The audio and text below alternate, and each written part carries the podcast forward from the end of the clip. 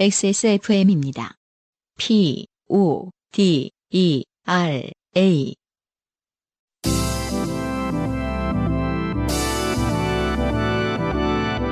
요즘은 팟캐스트 시대.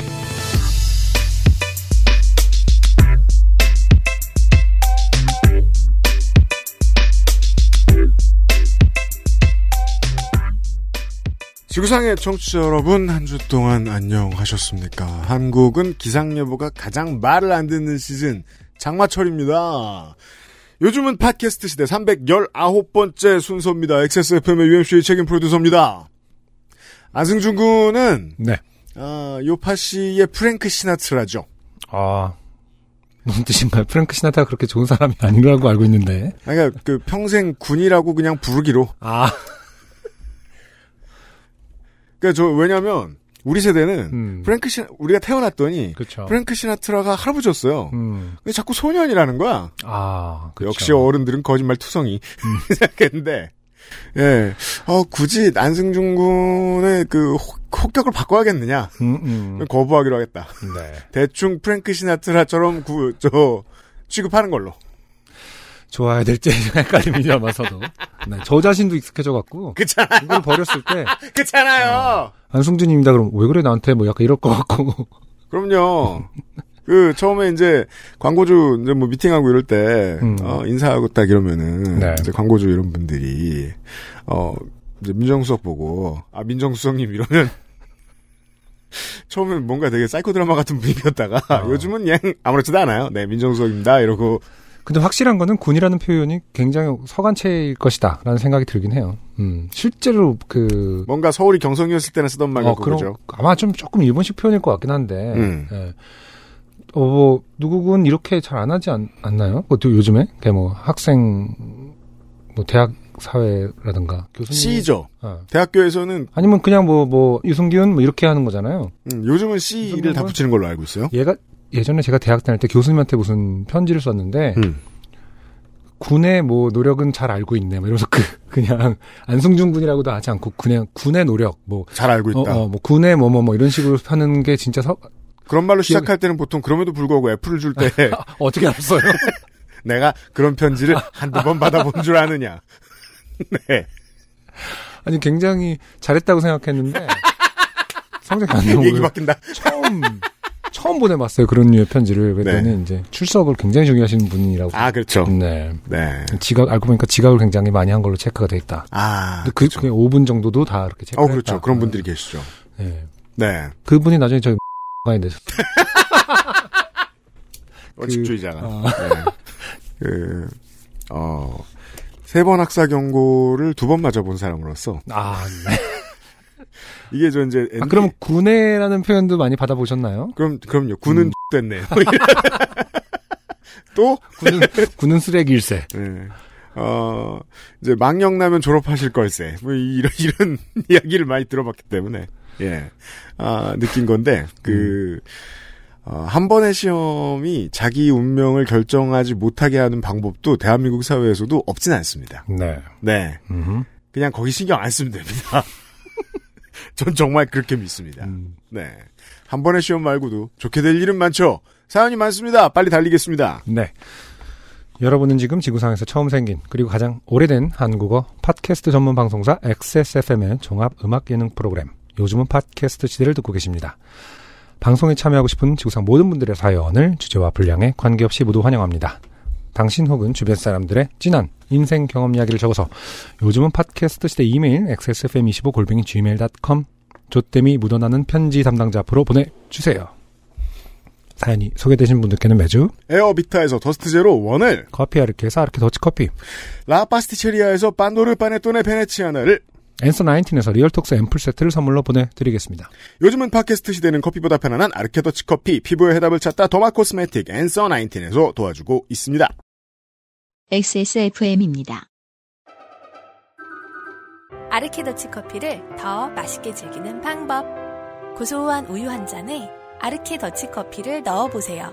커피의 산미와 우유의 부드러움이 조화를 이룬 아르케더치 라떼. 때론 친구보다 커피.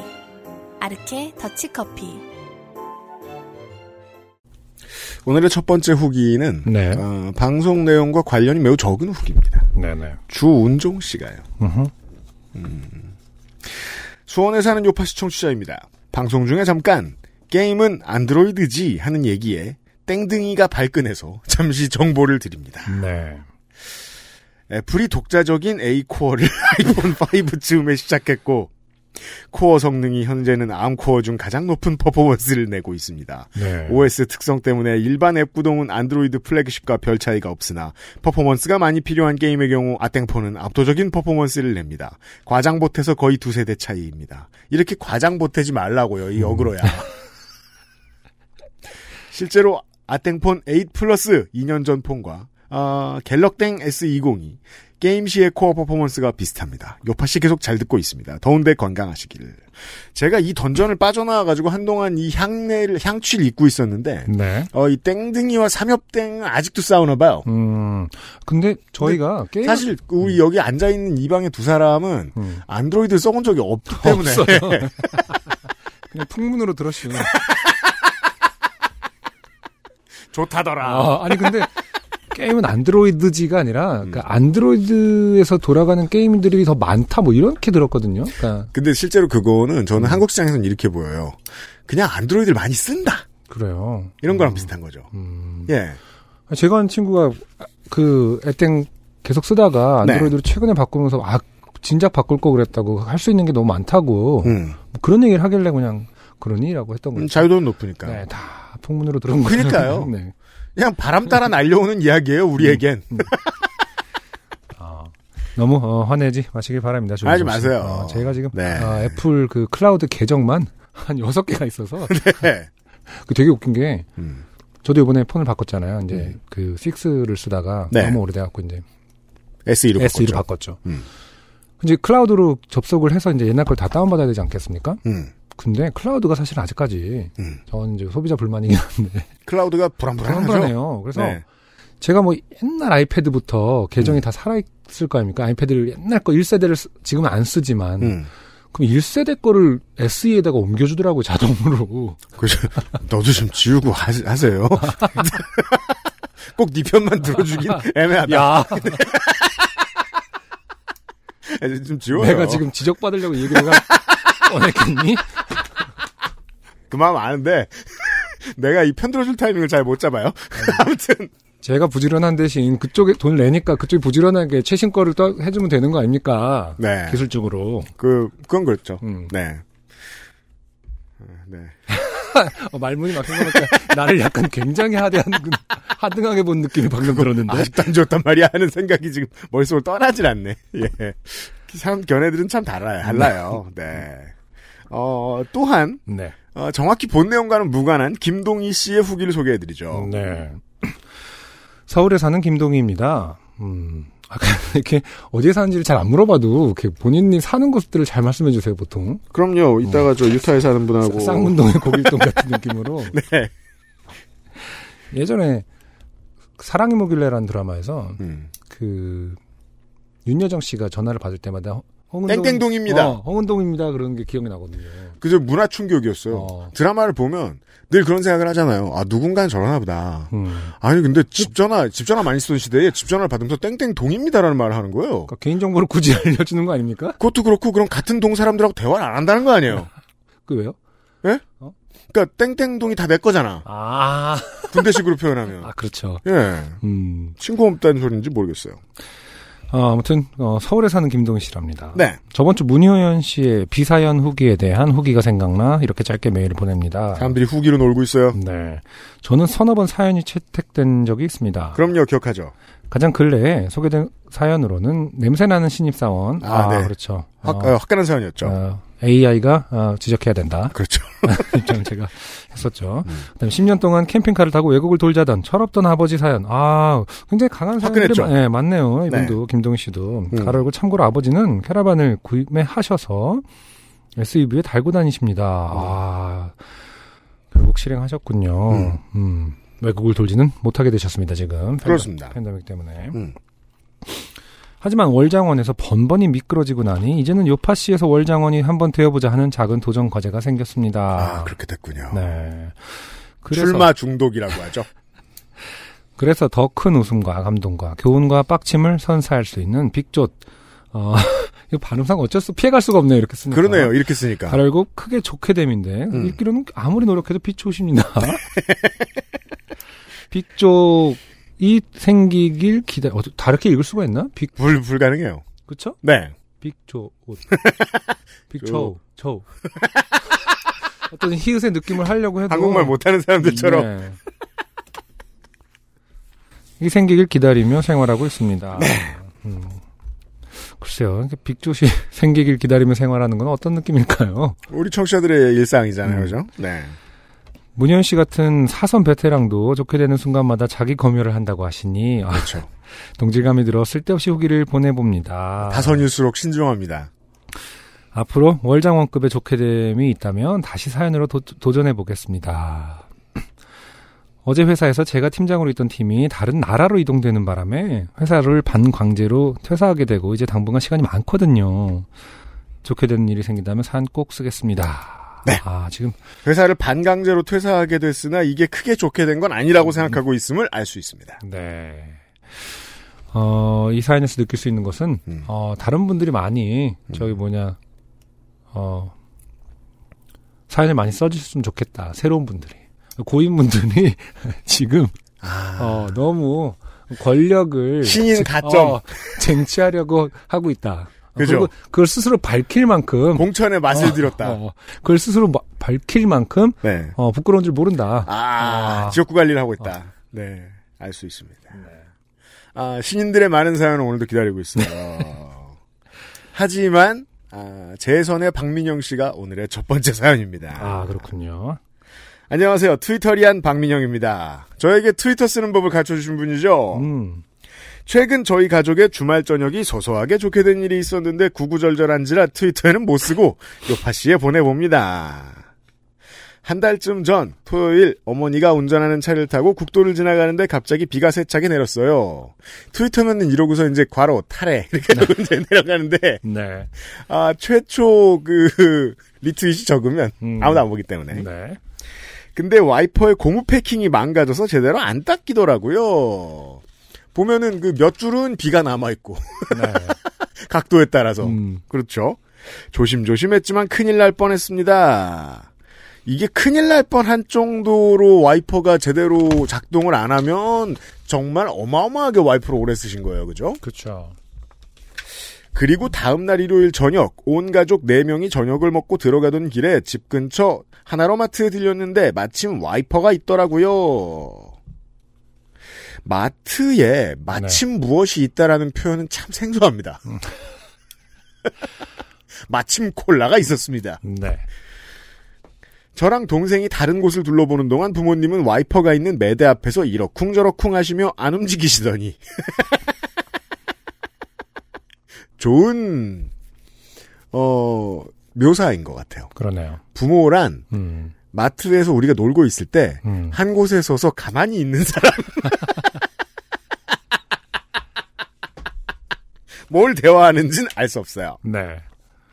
곧 기다란 제품 두 개를 와이퍼겠죠? 음. 카트에 넣고 계산대로 향하셨습니다. 저희 부모님 사시는 동네 마트 주차장이 지상이고 꽤 널찍한지라 산 김에 그 자리에서 바로 바꿔버리기로 했어요. 게다가 또 그 요즘 점점 더 그렇게 합리적으로 하시는 분들이 많아요. 와, 마트에서 우르르 산 다음에 포장을 가급적 나눠 단위로 뜯어가지고 음. 다시 저 싸가지고 가시는 네. 네. 왜냐면 제가 며칠 전에 어, 만두를 너무 튀기고 싶어서 네. 아, 또 에어프라이어 때문에 아니요. 만두. 저. 에어프라이어랑 안 놀아요, 만두. 아, 아, 그래요? 튀길 때. 왜냐면 10개 튀기는데 10분이에요. 그쵸. 음. 그 사이에 화가 배- 분노로 배가 불러요. 음. 분노를 너무 많이 먹어서. 그래서 그냥 제 손으로 튀겨요. 어, 그- 근 사실 분노가 아니라 그 냄새일 거예요. 냄새. 아, 그쵸. 분노의 향기. 그래서 저 만두를 튀기려고 마트에 갔습니다. 네. 음. 근데 이제 다른 뭐 과일도 사고 그랬을 거 아닙니까? 그래서 몇 가지 포장을 풀었어요. 네. 풀면서 그 생각이 들더라고요. 야, 만두도 풀어가지고 가져가고 싶다. 이게 하도 해버릇하면 포장 해체하는 거 되게 그 재밌어요. 그럴 수 있죠. 음. 최대한 많은 포장을 해체하고 싶어요. 네. 여튼 그래서 와이퍼를 설치하기로 하셨다. 네. 이해가 돼요. 어. 짐 정리를 끝내고 제가 빈 카트를 자리에 돌려놓고 보니 이미 어머니 아버지가 하나씩 포장을 뜯고 차 양옆에 서 있으시더라고요. 근데 와이퍼 생긴 게 생각과 다르답니다. 음. 조수석 와이퍼가 좀 짧더라고요. 네. 원래 그렇습니다만. 그렇죠. 저희가 산 건 똑같이 긴 두 제품이었는데 말이죠. 어, 이게- 많지 않은 숫자가 같은 길이의 와이퍼를 쓰는 차종이 있어요. 아, 그래요? 네. 어, 헷갈리네. 지금 근데 살 때 어차피 한 페어로, 한 짝으로 사지 않나요? 두 개가 들어있는? 트럭과 SUV들의 경우에 그렇고 음. 어, 운전석 쪽이 조금 더 깁니다. 음. 상당수의 제품들이 아, 대칭과 상관없이 실제 효율을 위해서 그런 것 같기도 하고요. 기는 게더 나은가 모르겠습니다. 네. 네. 저희가 산 건 똑같이 긴 두 제품이었는데 말이죠. 낱개로 샀어요. 사실 매대 앞에 부모님이 오랫동안 옥신각신 하셨던 것은 짧은 것 두 제품, 긴 것 두 제품 중 뭘 사야 하는지 싸우고 계시던 거였습니다. 아니 근데 두 개를 하나로 묶어서 팔지 않고 하나씩 파나 봐요. 그러게 말입니다. 아, 이게 또 차종에 따라 사람의 경험이 달라서 음, 그러게. 저는 세트를 사는데 네. 뒤쪽에 적용되는 차종이 써 있었는데 그리고 마트는 뒤쪽 아니어도 그 와이퍼 파는 곳에 크게 그려져 있죠. 음. 이, 이 차는 요거, 저 차는 맞아, 저거. 맞아. 네. 음. 저희 차종은 모든 제품에 써 있었거든요. 음. 아, 땡나타. 95%입니다. 아니 근데 땡라타랑 그쪽이랑 K 쪽이랑 다 비슷하지 않나요? 다른가? 서로 조금씩 조금씩 차이는 있는데, 어, 예. 음. 이제 문제는 연식인데요. 네. 여튼. 그래서 어머니는 짧은 것에도 우리 차종이 써 있는데, 뭔 이유가 있지 않겠냐? 고 주장하셨지만, 아버지는 와이퍼가 비대칭이라니 말이 되느냐? 아, 땡. 다음 문장도 굉장히 의미 의미가 있어요. 음. 그런 차를 내가 생전 본 적이 없다. 땡, 땡. 누구나 다 주장. 자기 시야만큼의 삶을 살기 때문에. 그렇죠. 맞아요. 그건 네. 맞아요. 라고 주장하셨다고 해요. 아버지의 강한 호언장담에 결국 똑같은 길이의 와이퍼 두 개를 사셨고. 그러나 와이퍼가 대칭인 차야말로 본 적이 없어 마땅했던 것이지요. 뭐 있지만 흔친 않다 적습니다. 아, 있는 건 확실해요. 아 있어요, 어. 있어요, 많아요. 네, 그 트럭이나 SUV 종류 중에 그런 것들이 많이 있습니다. 네. 당시 아버지의 우격다짐에 당한 엄마는 크게 짜증내셨고, 네. 저랑 제 동생은 아버지를 놀렸습니다.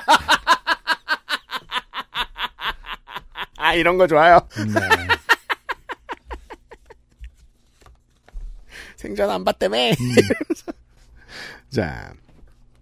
아버지는 종종 한 번 확신하면 강하게 의견을 밀어붙이시는데 자주 그러시진 않지만 한 번 저기에 빠지면 이런 명백한 반증이 있지 않을 때까지 말릴 수가 없습니다. 네. 그러나 어쨌든 이미 호기롭게 포장재를 뜯은 쓸모없는 와이퍼 하나는 반품도 할 수 없는 상태가 되었죠. 그렇군요. 이에 아버지가 매우 부끄러워하시며 죄를 참여하는 동안 분기탱천하신 엄마는 이번엔 저와 함께 다시 마트 안으로 들어가서 짧은 조수석 와이퍼를 하나 샀습니다. 네. 이제 저희가 보유한 와이퍼는 총 3개. 네. 그러나 이번엔 망가진 기존 와이퍼가 빠지질 않았습니다. 분명 교체되는 와이퍼 부분을 고정하고 있는 클립이 올라가야 하는데 꿈쩍도 안 하더라고요. 초보 같은 경우에는 이거는 보통은 자신감을 가지고 한번 꺾어야 되거든요. 그렇죠. 그걸 안 해서 일 경우들이 많은데 모르겠습니다. 음. 보죠. 아버지가 힘으로 안 되는 걸 되게 만드실까봐 이게 걱정이죠 원래 초보는. 음, 음. 건드리지 마시고 뒤에 계시라고 하고 새 모녀가 돌아가면서 풀벌레와 싸우며 조심조심 와이퍼를 건드려 건드려 보았습니다만 도무지 해결이 안 났습니다. 네. 그걸 멀리서 지켜만 보셔야 했던 아버지는 그냥 삼촌한테 가자고 했습니다. 아. 어 믿는 사람이 있어요. 그렇죠.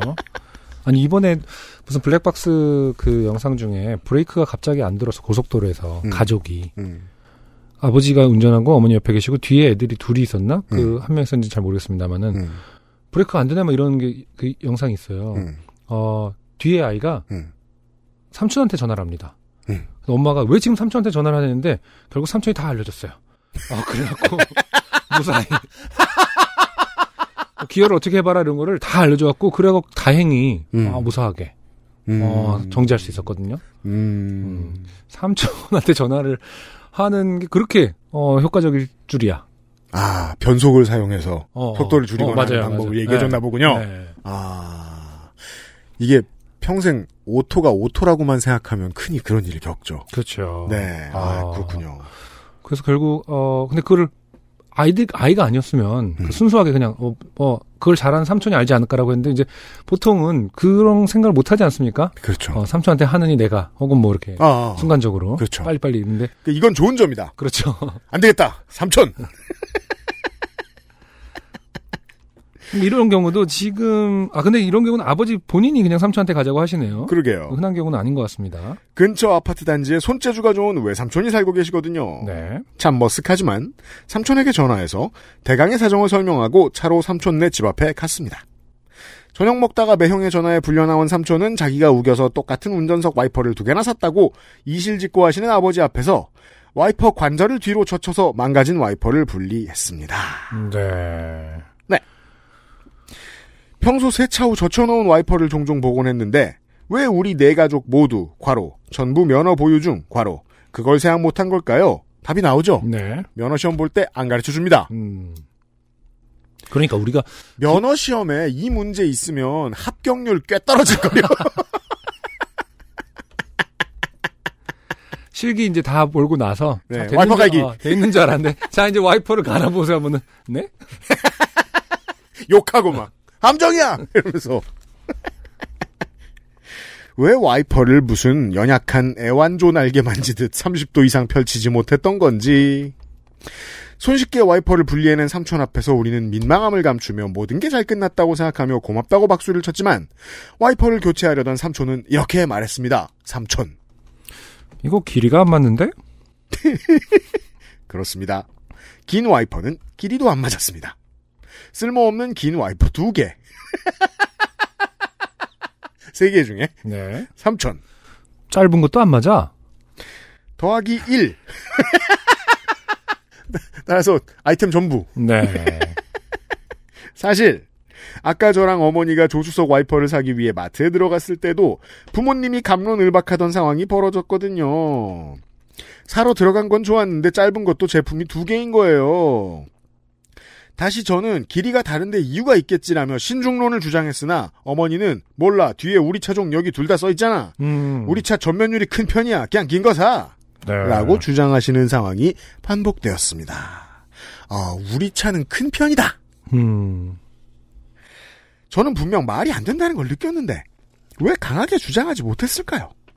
그러기엔 저도 뭘 기준으로 둘 중 하나를 선택해야 할지 근거를 제시하지 못하는 상황에서 어머니의 스트레스 누적치는 극에 달해 있었습니다. 네. 그리고 저는 그런 어머니께 강한 말을 할 수 없었고 저희는 삼촌네 아파트 주차장에서 어디에도 맞지 않는 와이퍼 3개를 들고 망연자실했습니다. 삼촌의 설명으로 다시 보게 된 와이퍼 포장지 뒤에 있는 차종 안내는 그 와이퍼에 맞는 차종만을 써놓은 게 아니라 모든 와이퍼 제품에 일괄적으로 각 차종에 적합한 길이를 표시해두고 있었습니다. 아, 그렇군요. 그걸 보고 알아서 선택하라는 거죠. 예를 들면 모든 제품 뒷면에 일괄적으로 차종 AB1 운 550, 조 400, 차종 AB2 운 600, 조 450 이런 식의 표가 동일하게 쓰여 있는데 저희는 음, 음. 운, 조 무슨 뜻이야? 운이 참 좋았군 이런 이런 무슨 조수 간만의 차 간조 만조 그러네요. 운조 음, 구름이 꼈을 때. 그리고 아침에. 스핑크스의 어떤, 어, 구름이 꼈을 땐 550이고 아침엔 400인 것은? 정답! 와이퍼! 사람 말했다 죽고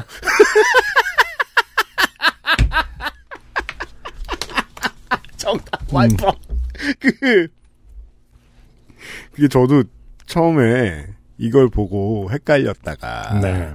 표를 좀 자세히 보고 운, 조, 뒷 이렇게 써 있어요. 네. 그래서 알아냈거든요. 음. 아 그러네요. 운전석 조수석 뒷창이구나. 이러고 있다가 에이 일단 600ml 제품 뒷면에 우리 차종이 써 있잖아. 써 있으면 맞겠지. 하며 음. 그냥 아무거나 집어온 거죠.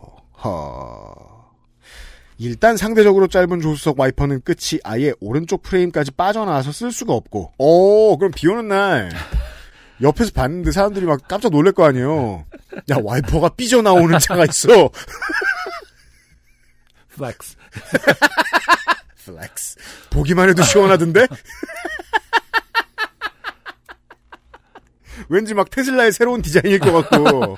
어, 어, 근데 느낌이 좋을 수도 있겠네요. 아, 그러니까 저도 그렇게 생각해요. flex라는 지금. 거는 결국 어떤 좀 어떤 희귀성과도 연관이 있다고 저는 생각하는데 태그를 안 뗀다든가 이런 것처럼 그렇죠. 와이퍼가 삐져나오는 차야 네. 멋있지 않습니까? 그리고 왜 그, 저, 우리가 흉하다고 말하지만 가끔 좀 쳐다보게 되는. 그렇죠. 그, 저 캔디 코팅. 음, 이런 거. 반짝, 반짝. 분홍색에. 운전석 와이퍼는 길긴 길지만 조수석 와이퍼 반경에 간섭이 없으면 좀 이상해도 쓸 수는 있을 거라는 삼촌의 진단을 받고 민망한 안부를 나누며 헤어졌습니다. 네. 다시 마트 주차장으로 돌아왔고 유일하게 와이퍼와 함께 계산대에선 이력이 없는 동생이 음흠. 해당 제품군 중 저희 차에 맞는 조수석 와이퍼를 사오기로 했죠. 네. 그럼 이제 차는 한 대, 와이퍼는 네 개. 만약 운전석 와이퍼가 지나치게 긴 것으로 판명나면 하나를 더 사야 합니다. 네. 어머니는 와이퍼 구입 담당인 동생이 차에서 내리고 문을 닫자마자 한 템포 쉬시고 짜증을 담아 전방으로 함성을 3초 지르셨고 미리 조수석을 포기하고 뒷자리에 앉아 계셨던 아버지는 쭈그러 계셨습니다. 네. 과로 대신 제가 조수석에 앉았습니다. 다행히 세 번째로 산 조수석 와이퍼는 맞았고 운전석 와이퍼만 가분수처럼 이상하게 길어 모양은 이상하지만 뭐 와이퍼 길이는 간섭 없이 잘 작동되었습니다. 어. 한쪽이 더 크게 닦이면 되게 신날 것 같은데요?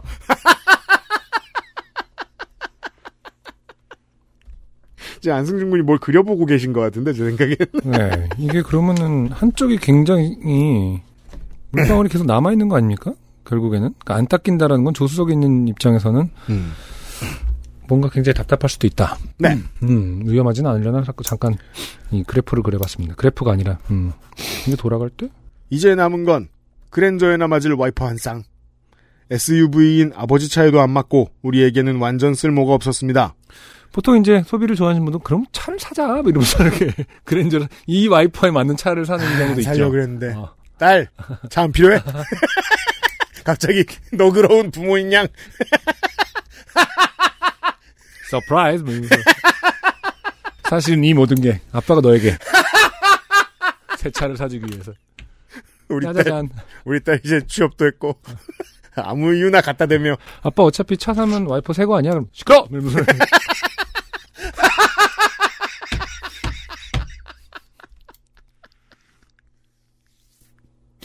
근데 기본적으로는 이 와이퍼 하나를 바꾸기 위해서 내 가족이 계속 왔다 갔다 하고 있지 않습니까? 그렇죠. 어, 엉망이와 징창이들이 지금 한 명도 똑똑한 사람이 없지 않습니까? 근데 기- 어쨌든 어, 보기는 좋은 것 같아요. 음, 누구 네. 하나가 네. 어, 그, 그 결정해서 하- 해결하는 게 아니라 음. 가족들이 다 왔다 갔다 하면서 치고받고 그래도 음, 좌충우돌한다. 네, 그 네. 모두의 지능의 평균 이상의 결과를 내고 있어요 지금 평균보다 조금 높은. 좋은 일이에요. 물론 삼촌이 없었다면 어떻게 될지는 모르겠습니다. 그래도 한 쌍으로 끝난 게 어딥니까? 운전석 와이퍼까지 새로 샀어야 했으면 세 개가 남아버려 어디 누구 주기도 힘들 텐데. 어머니께는 이참에 중고거래나 시작해 보시라고 중고거래 어플을 추천해 드렸습니다. 아, 저는 음, 감사합니다. 네. 박민영 씨의 사연이었어요. 확실히 트위터에 올릴 수 얘기는 아니었네요. 음, 확실한 거는 어, 실제로 그 캐럿 마켓 네. 네, 올리면은 팔립니다. 아 진짜요? 어, 어, 이거 다 팔아요 거기도 진짜로. 한 번 닦아봄. 그렇군요. 어, 그렇게 이런 서사를 어, 음. 써서 하면 또잘 팔릴 수도 있습니다. 아 사연 그대로 갖다 붙이고. 아. 이 정도는 뭐 아, 가격 비싼가 근데? 그럼 한 15,000원에서 2만원 정도 남기실 수 있지 않겠느냐. 네. 남긴 게 아니죠. 돌려받을 수 있지 않겠느냐. 엄밀하게 말하면 이것을 만약에 어, 그 온라인으로 주문했다면은 포장을 뜯어도 반품은 기본적으로 가능한데 사실은 온라인이면. 음. 그런 게 요즘 다 온라인 잘 돼 있거든요. 아 그래요. 왜냐면 계속 그 택배 하시는 분이 왔다 갔다 하면서 반품도 음. 그냥 가, 수거는 해가 요청이 들어가면 일단 수거가 앱상으로 다 반품 요청이 되고 음. 그거를 실제로 대면해 갖고 뭐 이거는 안 돼요 이런 말을 듣는 게 아니라 일단은 가져가시거든요. 그렇군요. 네. 음. 그쪽에서 대부분은 이제 뭐 다시 재포장을 하든 한이 있더라도 뭐 근데 물론 그 아이템에 따라 다를 수는 있습니다. 그렇게요. 네. 그러게요. 그거 뭐, 써 있을 수도 있고요. 음. 반품 안 된다고. 음, 네. 온라인 마켓들이 반품 시스템은 훨씬 잘 되고 아, 그건 그래요. 네. 네. 박민영 씨 참고하시고, 부모님한테 알려 주시고, 네. 감사합니다. XSFM입니다. 비타민 유도체 10%의 고농축 비타민으로 지친 피부에 생기를 충전해주는 Answer Nineteen의 real 비타민 앰플. 촉촉하고 탄력 있는 피부 장벽. 엔서 나인틴이 만들어드려요. 피부, 미백의 해답을 찾다. 엔서 나인틴.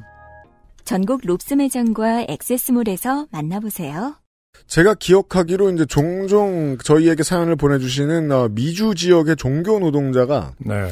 어, 동부에 한 분, 음. 중서부에 한 분, 네. 어, 솔트레이크 시티에 한분 이렇게 계십니다. 아, 그렇군요. 네, 그 중에서 오늘은 동부의 사람이라고 주장하시는 종교 음. 노동자의 사연이 왔어요. 아, 그렇군요. 이분은 이제 그 235회 때, 음흠. 어, 그, 이 미주 지역의 헬스장, 체육관에서 이 한국 노인분들의 네네. 추태에 대한 이야기를 아, 맞아요. 해주셨었고, 264회 때는 그, 음. 어, 이것도 역시 미국 교회에서 들으신 얘기였을 거예요. 그, 음. 어, 환단고기와 창조과학이 섞인 아, 맞네요. 네. 네. 설교에 대한 이야기를 해주셨던 바로 그분입니다. 네. 기도, 제목도 있어요. 기도원에 가서 주님은 못 보고 조갑제 보고 온 사연. 아, 이거 어떤 유튜브 제목 같지 않습니까? 썸네일? 조갑조 얼굴 띄워놓고. 어, 물음표 크게 해놓고. 안녕하세요. XSFM 임직원 여러분. 저는 예전에 체육관에서 좋게 되고 환빠 창조과학에 빠진 담임 목사님 덕분에 좋게 되고 되었던 미국 동부 종교 노동자 땡땡땡이라고 합니다. 오늘은 제가 예전에 기도, 기도원에 갔다가 주님 대신 다른 분을 만나고 온 이야기를 하려고 합니다. MB 치하였던 10년 전쯤 저는 장기 겨울 알바를 마치고 잠시 스스로에게 쉬는 시간을 주기 위해 기도원에 다녀온 적이 있었습니다. 네. 당시 저는 힘든 겨울 알바에 지쳤었고, 음, 지쳤었기 때문에 혼자만의 시간을 통해 자기 수양 및 성찰이 필요해서 선택한 곳이 기도원이었습니다. 음. 사실 템플스테이도 생각해봤는데 고기 반찬이 먹고 싶어서 기도원을 갔습니다. 아, 기도원은 아. 반찬이 다양한가 보군요. 음, 아니, 뭐, 네. 템플스테이도 다- 반찬은 다양합니다. 네. 기도원 도착 후 저는 기도원 사무실에 체크인 후에 숙소에 짐을 풀어놓고 한적한 기도원 주변을 한 바퀴 산책했습니다. 숲으로 둘러싸여 있던 곳이라 공기도 좋았고 새들이 지저귀는 소리도 좋았습니다. 산책을 마친 후 메인 예배실에서 예배가 있다는 안내를 듣고 설교를 들으러 갔는데 해당 타임의 예배 설교자는 특이하게도 국방부 군, 군종 장교였습니다. 국방부에서 근무하는 군 목사님이면, 글쎄요, 시다. 그, 미국에서 경험은 아니셨을 것 같기도 하네요? 음, 네. 네. 지금은 네 미국을 건너가기 전이신 것 같아요. 음. 보통 기도원은 전문 부흥 강사, 가로 열고 기도원 이벤트 및 행사에 특화된 목사들의 부캐릭터, 부흥 강사라는 부캐를 운영하는군요. 음, 들이나 기도원에 소속된 목회자들이 예배를 진행하는 것이 보통인데 국방부 군종장교라니 꽤 특이한 상황이었습니다. 음. 그래도 그냥 앉아서 잠자코 듣고 있는데 뭔가 내용이 이상합니다. 뭐 원래 기도원에서 듣는 설교의 내용이란 것이 대부분 이상하긴 하지만 국방부 군종장교라는 그분의 설교는 아예 성경 얘기, 얘기 대신 대한민국 광복 당시 정부 설립 얘기부터 시작하는데 느낌이 뭔가 쎄했습니다. 아, 음. 찬탁이군요, 이. 음. 이건 사실 군대에서는 많이 하- 해도 네. 별로 뭐 스톱 제재가 안 되는 그, 부분이니까 그렇겠죠. 이런 얘기를 굉장히 많이 하죠. 아, 그렇군요. 저는 네. 사실 뭐, 그, 군대에서 당연히 종교시설 많이 갔지만, 저는 제가 종교시설 갈 땐 사람 없을 때만 갔거든요. 책 보려고. 아, 그래서 군종장교님 말씀하신 걸 들어본 적이 없어 모르겠는데, 이런 말씀 하시나 보네요. 네. 네. 어, 아니면 한국 전쟁 당시 북한 공산당의 기독교 박해 이야기야 어딜 가든지 들을 수 있다는 있는 얘기였는데 이분이 갑자기 이승만을 빨기 시작합니다. 네. 이게 사실 한국어에 익숙치 않은 청취자 여러분들도 있으실 음. 텐데, 그래도 여러분들도 빨다가 뭔지는 아시죠? 네. 이승만을 빨기 시작합니다. 실제로 한국군에 군종장교 제도를 도입한 게 이승만이었다고는 하는데 음. 그건 역사적 사실이니까 그건 그렇다 치고 이분이 설교 시간 내내 이승만을 찬양하면서 이승만 대통령이 아니었으면 대한민국은 공산화 되었을 거라는 어, 이 나라를 공산화 되었을 거라는. 이 나라를 구한 건 이승만과 박정희라면서 광화문 태극기 부대의 코러스가 된 그 캐치프레이즈를 설교 시간 내내 주문처럼 반복하였습니다. 음흠. 이게 아닌데 속으로 생각했지만 그래도 이미 지불한 3일치의 숙소 및 식사비가 아까워서 가로 열고 환불 안 된다고 함 가로 닫고 아, 보통의 숙박시설에 비해 빡하군요, 이게. 음, 지자체는 뭐 하는 겁니까? 예. 집에서 가져온 책이나 읽다가 가자 하는 마음으로 숙소에 가서 책을 읽고 주변 산책하면서 그래도 나름 평화로운 시간을 보냈습니다.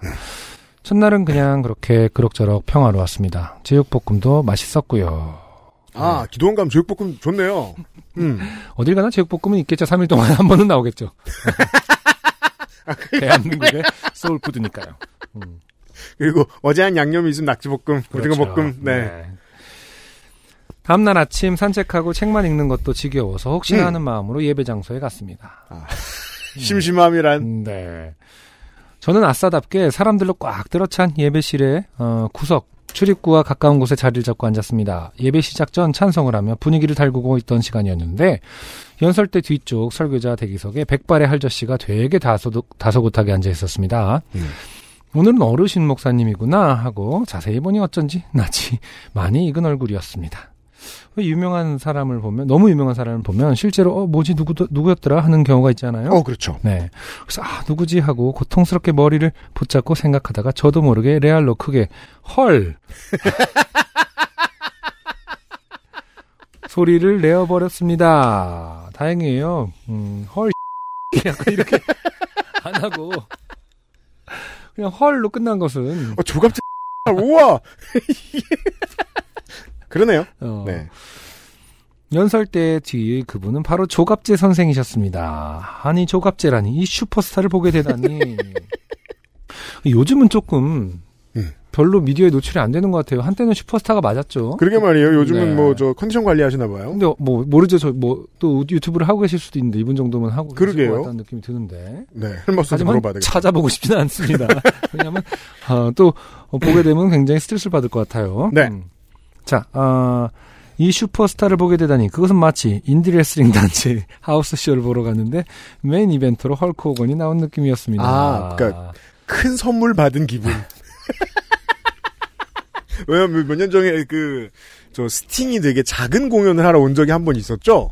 네. 그래서 국내에 그, 저, 저, 예매가 30초에 닫혔는데. 그, 저, 이제, 티켓팅 한 사람들도 진짜 인생 최고 의 행운이었다고 이렇게 말을 하죠. 음. 자기도 몰랐다가 갑자기 표를 구하게 돼서. 네. 여튼.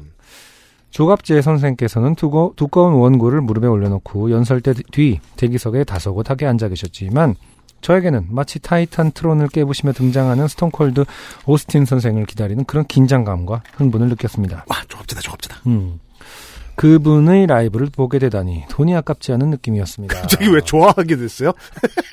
근데 이게 이게 이게 우매한 대중들의 속성입니다. 이게 막 그, 그, 밖에서 이렇게 욕하다가, 어, 실제로, 실제로 보면, 보면 아우라에 눌린다니까. 그래서 뭔가 약간 어 내가 실제로 보게 되다니 음. 내가 말을 섞을 수 있을까라는 생각을 하게 돼요. 그러다 말고, 좀 가벼운 사람들은 음. 좋아, 진짜 좋아해요. 음. 나중에, 오랫동안. 아무리 우리가 허경영 씨를 어, 희화화한다 하더라도 직접 보면은 저 보면 머리 한번 만져보고 싶고, 한 말씀이라도 듣고 싶어 하거든요. 예. 그런 게 있어요. 공중부양해 주세요! 할 거예요. 네. 그러니까 그래서 이제 한 혹자들은 이것을 어떤 그 기와 이런 걸로 뭐 하는데 저는 그냥 미디어의 영향이라고 봅니다. 아, 그건, 그건 그래요. 네. 맞아요, 맞아요. 미디어가 만들어낸 오울할 수도 있는 거지 이게 음. 뭐 사람이 갖고 있는 어떤 좋은 기운일지는 뭐 모르겠습니다. 맞아요. 이윽고 찬양이 끝난 후 사회자의 장황한 소개가 끝난 후 그분이 연설대에 올랐습니다. 그리고 그 이후의 기억이 잘 나지 않습니다. 아 정말 믿을 수 없을 정도로 지루했거든요. 안타깝군요. 네 생각보다 어, 말을 잘하는 사람이 아니었군요. 그러게요. 네 설교는 아니고 강의에 가까웠던 조갑재 선생의 퍼포먼스는 특별한 것이 없었습니다. 잘 아시겠지만 조갑재 선생의 글 자체가 음. 한문 사용이 과도하게 많고 이에 대한 본인의 자부심이 워낙에 많은 분이잖아요. 그렇죠. 80년대 신문 읽는 기분이죠. 근데 말하는 방식도 거의 똑같습니다. 진짜요? 말을 막 음. 과로. 거기에 말할 때 본인 목소리의 높낮지도 거의 없고 메시지 전달 방식도 마치 원로 교수님이 준비해온 준비해온 수업 내용을 쭉 하고 읽어내려가는 방식이었습니다. 네. 보통 기도원, 부흥 강사들은 유튜버들이 라이브 챗하듯 관객들과의 소통을 하기도 하는데 그런 것도 전혀 없었고요. 아, 그렇군요. 네. 그렇다고 내용이 자극적이었 있던 것도 아닌 것이 첫날에 제가 들었던 이승만 찬양론에서 짠맛을 조금 헹궈내고 재료 본연의 맛을 보여주는 형식? 그러니까 철저하게 우익의 관점에서 본 한국전쟁과 그 이후의 이승만 박정희 행적에 대한 어, 담담한 찬양이었습니다. 기도원 가면 이런 걸 들어야 되나 보네요. 참. 그러게요. 네. 음. 어, 왜 강아지들도 성가시도록 크게 짖으면 되게 짜증이 나지만 아주 멀리서 조용하게 인터벌 두면서 컹컹 하고 짖으면 음. 시골 동네 ASMR처럼 그냥 개소리네 하고 흘려듣게 되잖아요.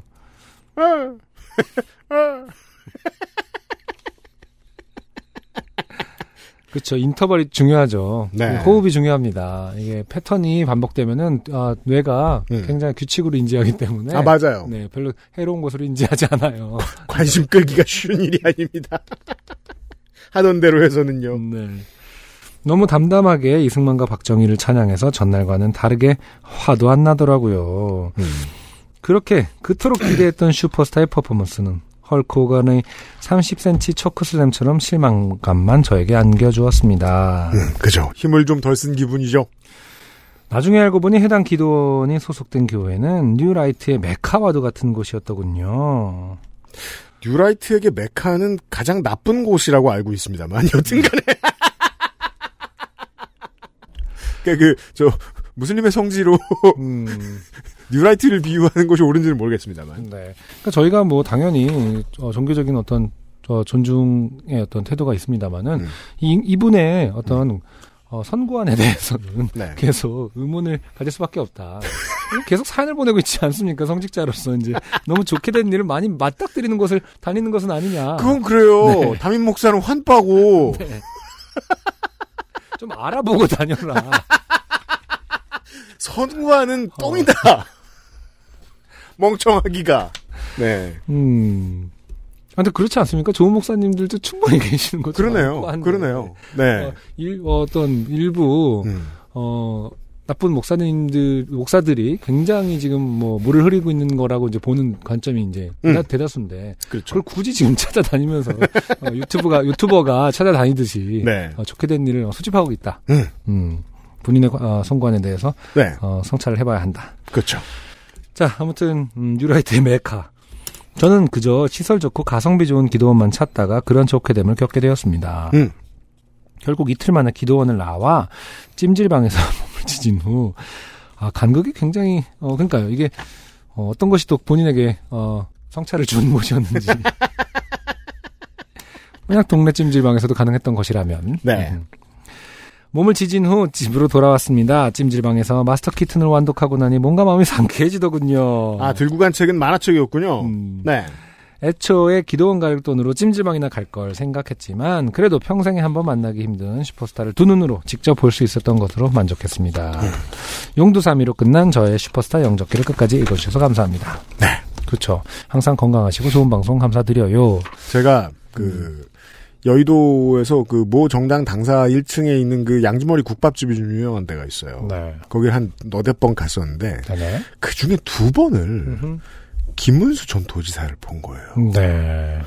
그 왜 옛날 식당들은 저 음. 테이블 반, 음. 좌식 반 이렇게 돼 있잖아요. 아 그렇죠. 좌식 테이블이 막 저 십몇 개가 이렇게 있는데 거기를 지지자들하고 꽉 채워놓고 막 인사를 하고 이렇게 있는 거예요. 음, 뭐 선거 기간이었나요? 아니에요. 그냥 평상시였어요. 근데 평상시 지지자 많이 만나야 되니까. 음, 예. 저도 되게 인사할 뻔했나요? 어, 되게 신기하잖아요. 어. 그래서 또 저 직구준 저 저랑 같이 밥 먹던 사람이 네. 예.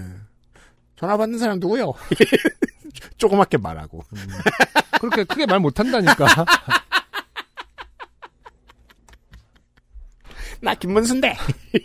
조그맣게 하고. 어, 좋아가지고. 크게 잘 못하게 돼 있어요. 네. 자, 참고로 아주 PS가 있네. 저기 뭐냐 출신이 있는데 참고로 여기는 코비드 어, 19 방역을 포기한 느낌이 듭니다. 아, 지금 미국, 미국에 계시니까요. 음. 대부분의 젊은 친구들은 마스크도 안 쓰고 다니기도 하고 전파 속도가 점점 더 빨라지네요. 이게 언제 보낸 사연이죠? 지금도 마- 뭐 그렇게 오래되진 않았고요. 감염자가 1%에 도달하지 않았습니까 지금? 1%, 오늘 내일 사이에 그 전 국민의 1% 감염 확- 확진자가 될 겁니다. 네. 네. 국제 학생들을 쫓아내겠다는 이민국의 협박 때문에 주변에 많은 한인 학생들의 불안감도 높아지고 있습니다. 그렇죠. 연세가 있으신 한인 1세들이 주 구성원인 대부분의 이민 교회들도 덩달아 점점 사정이 어려워지고 있고요. 그러네요. 리더의 올바른 정신 상태와 리더십이 얼마나 중요한지 그리고 얼마나 큰 재앙이 될 수 있는지 절실하게 느끼고 있는 하루하루입니다.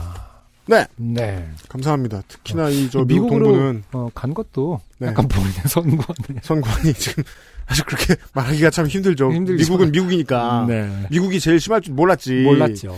여튼 네 아이고 그 저 미주에 계신 많은 청취자 여러분 네 특, 사실 특히 어디라고 말하기가 좀 많이 힘들어요 지금 지난주 상황을 보면은 저 증가세는 이 텍사스 뉴멕시코 쪽이 훨씬 더 심하기 때문에 애리조나 쪽이 그렇군요. 피할 곳이 없어요 이제 음, 네 어, 고생 많으십니다 청취자 여러분 어, 사연 감사드리고요 네. XSFM입니다. 중후한 smoke 그리고 초콜릿 향. 과테말라 안티구아를 더 맛있게 즐기는 방법. 가장 빠른, 가장 깊은 아르케 더치 커피. 자 네. 어, 오늘의 마지막 사연 그 신인에게 가점 제가 자꾸 저의 어려움을 말씀드리잖아요 음, 신인에게 가점을 부여해도 네. 타선들이 좀 더 유리한 경우들이 있다. 네. 네. 하는 수 없이 음, 어, DIY 퀸 김밀물 씨의 사연을 네. 소개해 드리겠습니다. 지금 대본상으로 4장입니다. 4장. 집에 가야 되는데나. 음. 안녕하세요. 캐틀벨과 닭 키우기 사연을 보냈던 김밀물입니다. 지난번에 유영께서 이분은 닭을 키우는데 저희한테 캐틀벨 사연을 먼저 보냈어요. 라고 하셨고 안승준 님이 이분에게 닭을 키우는 건 그냥 일상이고 사연감이 아니라고 생각했을 수 있어요. 라고 하셔서 저에게 또 다른 사연감 소재가 있지 않을까 곰곰이 생각하다가 집을 지었던 일이 떠올라서 사연을 보냅니다. 아 맞다 집을 지었지 저희가 자극했네요. 음. 잘못했어요. 최근에 나라를 안 세우셨나요 어디? 음.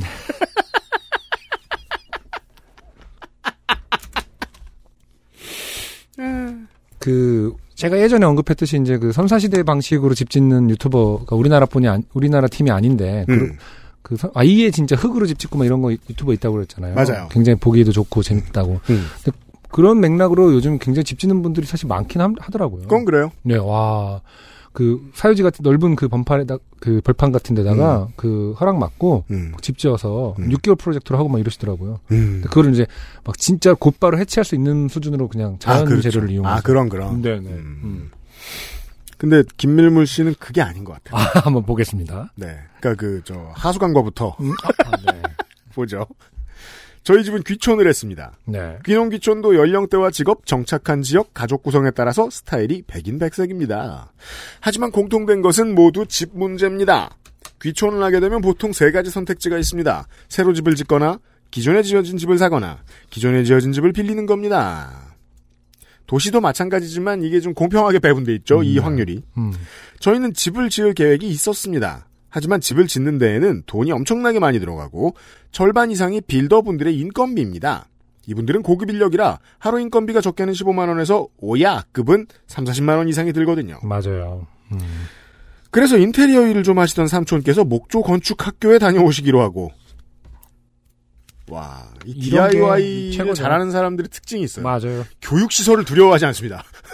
그리고 생각보다 아 있습니다. 많이 있고 예 그런 어떤 기술 아, 우리 기술학교 저 예, 황야의 일이 공방에도 가서 배우시는 분들 많잖아요. 네. 네. 그 저- 접근 벽이 그렇게 높, 높지가 않더라고요. 어떤 실질적인 기술을 배우는 것에 대해서. 네. 네. 저희는 직접 집을 짓기로 했습니다. 삼촌이 집 짓기 공정을 어느 정도는 아시는데 네. 가장 어, 삼촌은 꼭 있어야겠네요. 누구나. 삼촌 필수. 가장 어려운 게 지붕의 각을 따는 것이라고 합니다. 삼각함수를 알아야 하지만 실제 자재로 구현해야 하는 것이라 이론만으로도 안 되고 실습이 꼭 필요한 거라고. 아 그렇군요. 그래서 전체 공정에 대해 한번 배우고 하는 게 좋겠다고 하셔서 겨울 동안 구직자 국가 지원 과정으로 다녀오셨어요. 네. 저희는 일단 집 지을 곳 근처에 있는 구옥을 사서 들어갔습니다. 사실 집을 샀다기보다는 그 집이 점유하고 있는 땅을 샀고 집은 딸려왔다고 해야 할 것입니다. 음. 아, 이것이 진취적인 사람들의 태도죠. 땅을 샀더니 집이 있네. 좀 헐었지만. 기왕 헌거 헐자. 이러면서 집을 짓죠. 음.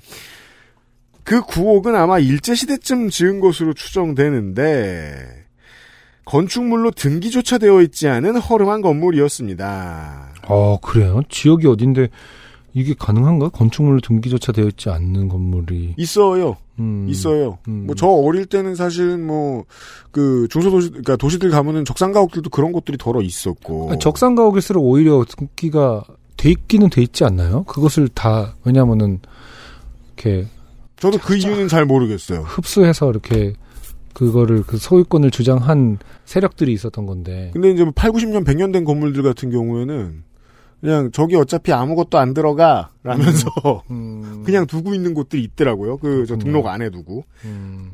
나무로 난방을 하는 아궁이와 붓두막이 있고 벽은 흙으로 발랐으며 지붕은 슬레이트라서 도무지 언제 지었는지 알기는 어려운 집이었습니다. 그러게요. 그러니까 옛날에 있던 것을 슬레이트를 얹어놨겠네요, 아마. 음. 나중에 방 하나를 새로 도배하려고 기존 도배지를 뜯어보니 도배지 아래 발린 신문지가 1960년대 것이어서 적어도 50년은 넘은 집이었습니다. 그렇군요. 당연히 수세식 화장실은 없었으며 샤워 시설도 있을 리 만무했습니다. 화장실이야 저는 국민학교 나온 세대고 어릴 때 산동네에 살아서 재래식은 그냥 숨 참고 버티면 쓸 수 있었지만 그래서 옛날 재래식 화장실은 참으로 그 어, 근지구력에 대단히 도움이 되는 스쿼트. 그렇죠. 죠 김밀무 이게 씨가 혹시 기 본적인 무산소 운동인데다가 어, 김밀무 씨는 그 어렸을 때 뭐냐 어렸을 때부터 음. 어, 재래식에서 그 스쿼트를 단련했을 수도 있다. 아 뭘 들고 어, 저- 저- 이것은 좀 가벼운데. 캐틀벨에 해당하는 어떤 중량을 이고 그리고 일어날 때 숨을 참아야 됩니다. 그렇죠. 샤워 시설이 없는 것은 생각보다 곤란했습니다. 부엌에 찬물이지만 수도는 연결되어 있었기에 궁여지책으로 샤워 커튼을 쳐놓고 부뚜막 구석에서 찬물로 씻었습니다. 처음엔 좀 힘들었지만 순간 온수기를 달고 난 뒤에는 그래도 할만했습니다. 나중에 알고 보니 귀촌인들 중 신축 건물을 짓는 분들 상당수가 화장실과 샤워실이 딸린 주거용 컨테이너를 사서 한켠에 두고 생활하다가 그 집이 완공되면 그 컨테이너는 수- 손님용 숙소나 second house처럼 쓴다고 합니다. 네. 네. 책 보면 나오던데 진작 책 좀 사서 볼 걸 그랬습니다. 아 그렇군요. 지금 일단 삼촌만 지금 들- 들어가서 대표로 들어가서 계속 공부하고 있어요. 기술을 배우고 있기 때문에 네. 어, 다른 분들은 일단 어, 책 살 생각조차 안 하고 삼촌이 언제 오나 아 그렇군요. 기다리고 있었다. 정보를 캐오거라 하고 이제 고생하고 있는 중이군요. 목조 건축학교에 갔던 삼촌이 3개월 만에 자격증을 따서 돌아오고 아 돌아왔습니다. 드디어 집 짓기가 시작되었습니다. 삼촌은 집짓기를 좀 만만하게 보셨는데 막상 가서 배워보니 생각보다 어렵고 자칫 하자가 나면 평생을 후회한다기에 목조 건축학교에서 소개받은 빌더 세 분을 데려오셨습니다. 음, 한 분은 경험이 좀 있는 오야급 빌더였고 두 분은 초짜 빌더라서 상대적으로 인건비를 적게 들일 수 있는 장점이 있었습니다. 다른 분야도 그렇겠지만 빌더는 특히 경험이 실력이라 목조 건축 학교를 막 졸업한 사람들은 현장에서 선호하지 않기에 이분들로서는 경험이 필요한 시점이라 서로 윈윈인 부분도 있었습니다. 네.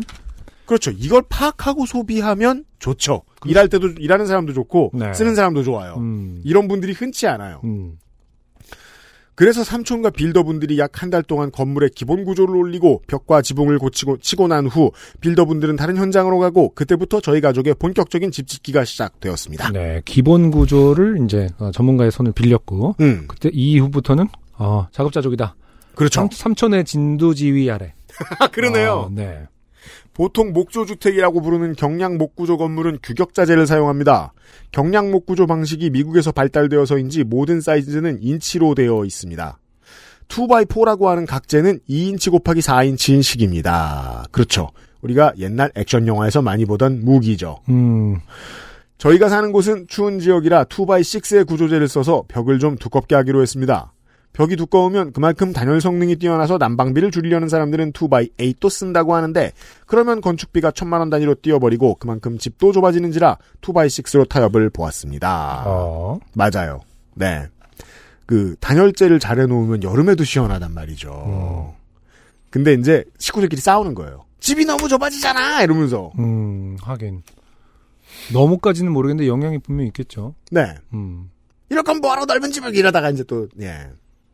경량 목구조 건축의 공정은 먼저 구조재로 틀을 짜서 벽면을 올린 후, 그 위에 가로로 장선이라고 하는 구조재를 세로로 올린 후 어, 삼각형으로 지붕틀을 짜고 벽면과 지붕면을 합판으로 덮는 것으로 시작합니다. 음, 어디 적어두지 않으셨다면 외운 거죠, 지금? 아니요. 느- 그냥 알고 있는 거예요. 이거 너 이거 몸이 몸이 기억하는 어떻게- 우리가 거예요. 이런 거 있잖아. 너 이거 음. 어떻게 알아? 이렇게 물어보면 대답할 수 없는 것들. 어, 아는데 그냥 뭐 이런 거 있잖아요. 그냥 난 알아. 왜 그런 거 질문하고 그래? 이 작업은 생각보다 굉장히 빨리 끝납니다. 아무것도 없던 곳에 집의 메스가 갑자기 나타나니 사람들은 흥분을 하기 시작합니다. 벌써 집이 다 되다니! 라고 생각하지만 그것은 정말 매우 큰 오산입니다. 아직 10%도 안 된 거거든요. 네. 하지만 빌더분들의 인건비가 많이 들어서인지 사전에 준비한 건축비의 3분의 1을 잡아먹은 시점이라 이후부터는 저희가 직접 하기로 결정했습니다. 그리고 우리 가족의 지옥이 시작되었습니다. 네. 미국 사람들이 집을 한 채 지으면 10년쯤 늙고 그 과정에서 이혼도 많이 한다지요. 아, 집은 지어놨는데 살 사람이 없어지든. 그렇죠. 네. 하지만 그 사람들은 업자를 서서 짓는 거지 직접 짓는 것은 아니었을 겁니다. 저희는 거의 처음 배우면서 하는 일이라 더 어려웠습니다. 그리고 계절은 마침 가을을 넘어 겨울로 접어들고 있었습니다. 와, 진짜. 11월이네요. 추울 때 하는 게 그래도 더 낫나? 여- 더운 거보다 따뜻하게 입고 하면 왜 이렇게 여름에는 어떻게 버, 벗어 피할 수가 없잖아요 더위는 음. 추위는 어떻게 먼저 막을 수가 있으니까 그래서 걱정인 건 이게 또 지역마다 다른데 음, 어, 더운 지역에서는 겨울에 짓는 게 더 좋다라고 하고 여름을 생각하면 음, 추운 지역에서는 여름에 짓는 게 좋다 뭐 이렇게 반대로 이야기를 하기도 하고 그런 경우들이 있더라고요. 그건 지역의 업자마다 다르다는 얘기를 들었습니다. 음, 음, 어디 갔어? 골조를 세운 뒤에 하는 일은 단열재를 넣고 석고보드를 치는 일입니다. 단열재는 솜처럼 생긴 것이 종이백에 들어가 있는 두꺼운 이불 같은 것인데 솜이 까슬까슬한 것이라 작업을 하고 나면 손목과 목 주변이 쓸려서 매우 아팠습니다. 이것을 채운 후 석고보드를 치는데 석고보드는 벽을 만들어 집의 모양을 잡아두기도 하지만 잡아주기도 하지만 불이 났을 때는 번지는 걸 막아주는 불연제이기도 합니다. 그렇군요 보통은 한 장만 치는데 저희는 두 장을 치기로 했습니다. 이게 집, 지- 집을 직접 지을 때 재미있는, 그니까 재미있고 좋은 점이라고 하죠. 음, 재료를 비싼 걸 막 쓴다. 음, 구옥에 사는 동생이, 사는 동안 동생이 촛불을 켜놨다가 불이 한 번 났는데 석고보드 한 장 때문에 집이 전소되는 걸 막을 수 있었던 경험이 있거든요. 아 그렇군요 어, 동생이 촛불을 안 켰으면 몇 천만 원을 아낄 수 있었다 그 당시에 싸움은 생략돼 있는 것 같아요. 음, 석고보드를 치는 것은 방이 직육면체일 때는 어렵지 않습니다. 문제는 2층 다락이었는데 여기에는 빨강머리엔에 그린 게이블즈에 나올 법한 도머창이 6개나 있었습니다. 어, 아, 이게, 이건 확실히, 저, 도심에선 못 보죠. 네 도머창은 매우 구조가 복잡해서 조각을 딱 맞게 잘라 붙여야 했습니다. 저는 선을 똑바로 긋지 못하는 데다가, 아니, 맨손으로 그어서 하는 게 어딨습니까? 어떻게 잘라도 0.5cm씩이 안 맞는 무능함으로 인해 재단부에서 퇴출되었습니다. 아, 직육면 체면 방 하나 하는데 반나절이면 되는데 도머창은 쥐쌀만한 게 이틀씩 잡아먹는 일이 허다했습니다. 동생이 붙인 석고보드는 대충 했다가 배가 불룩하니 나와서 다시 다 뜯어내고 시공하기도 했습니다. 네 지붕과 외장은 산불이 걱정되어서 기와와 세라믹 사이딩이라는 것으로 둘렀습니다.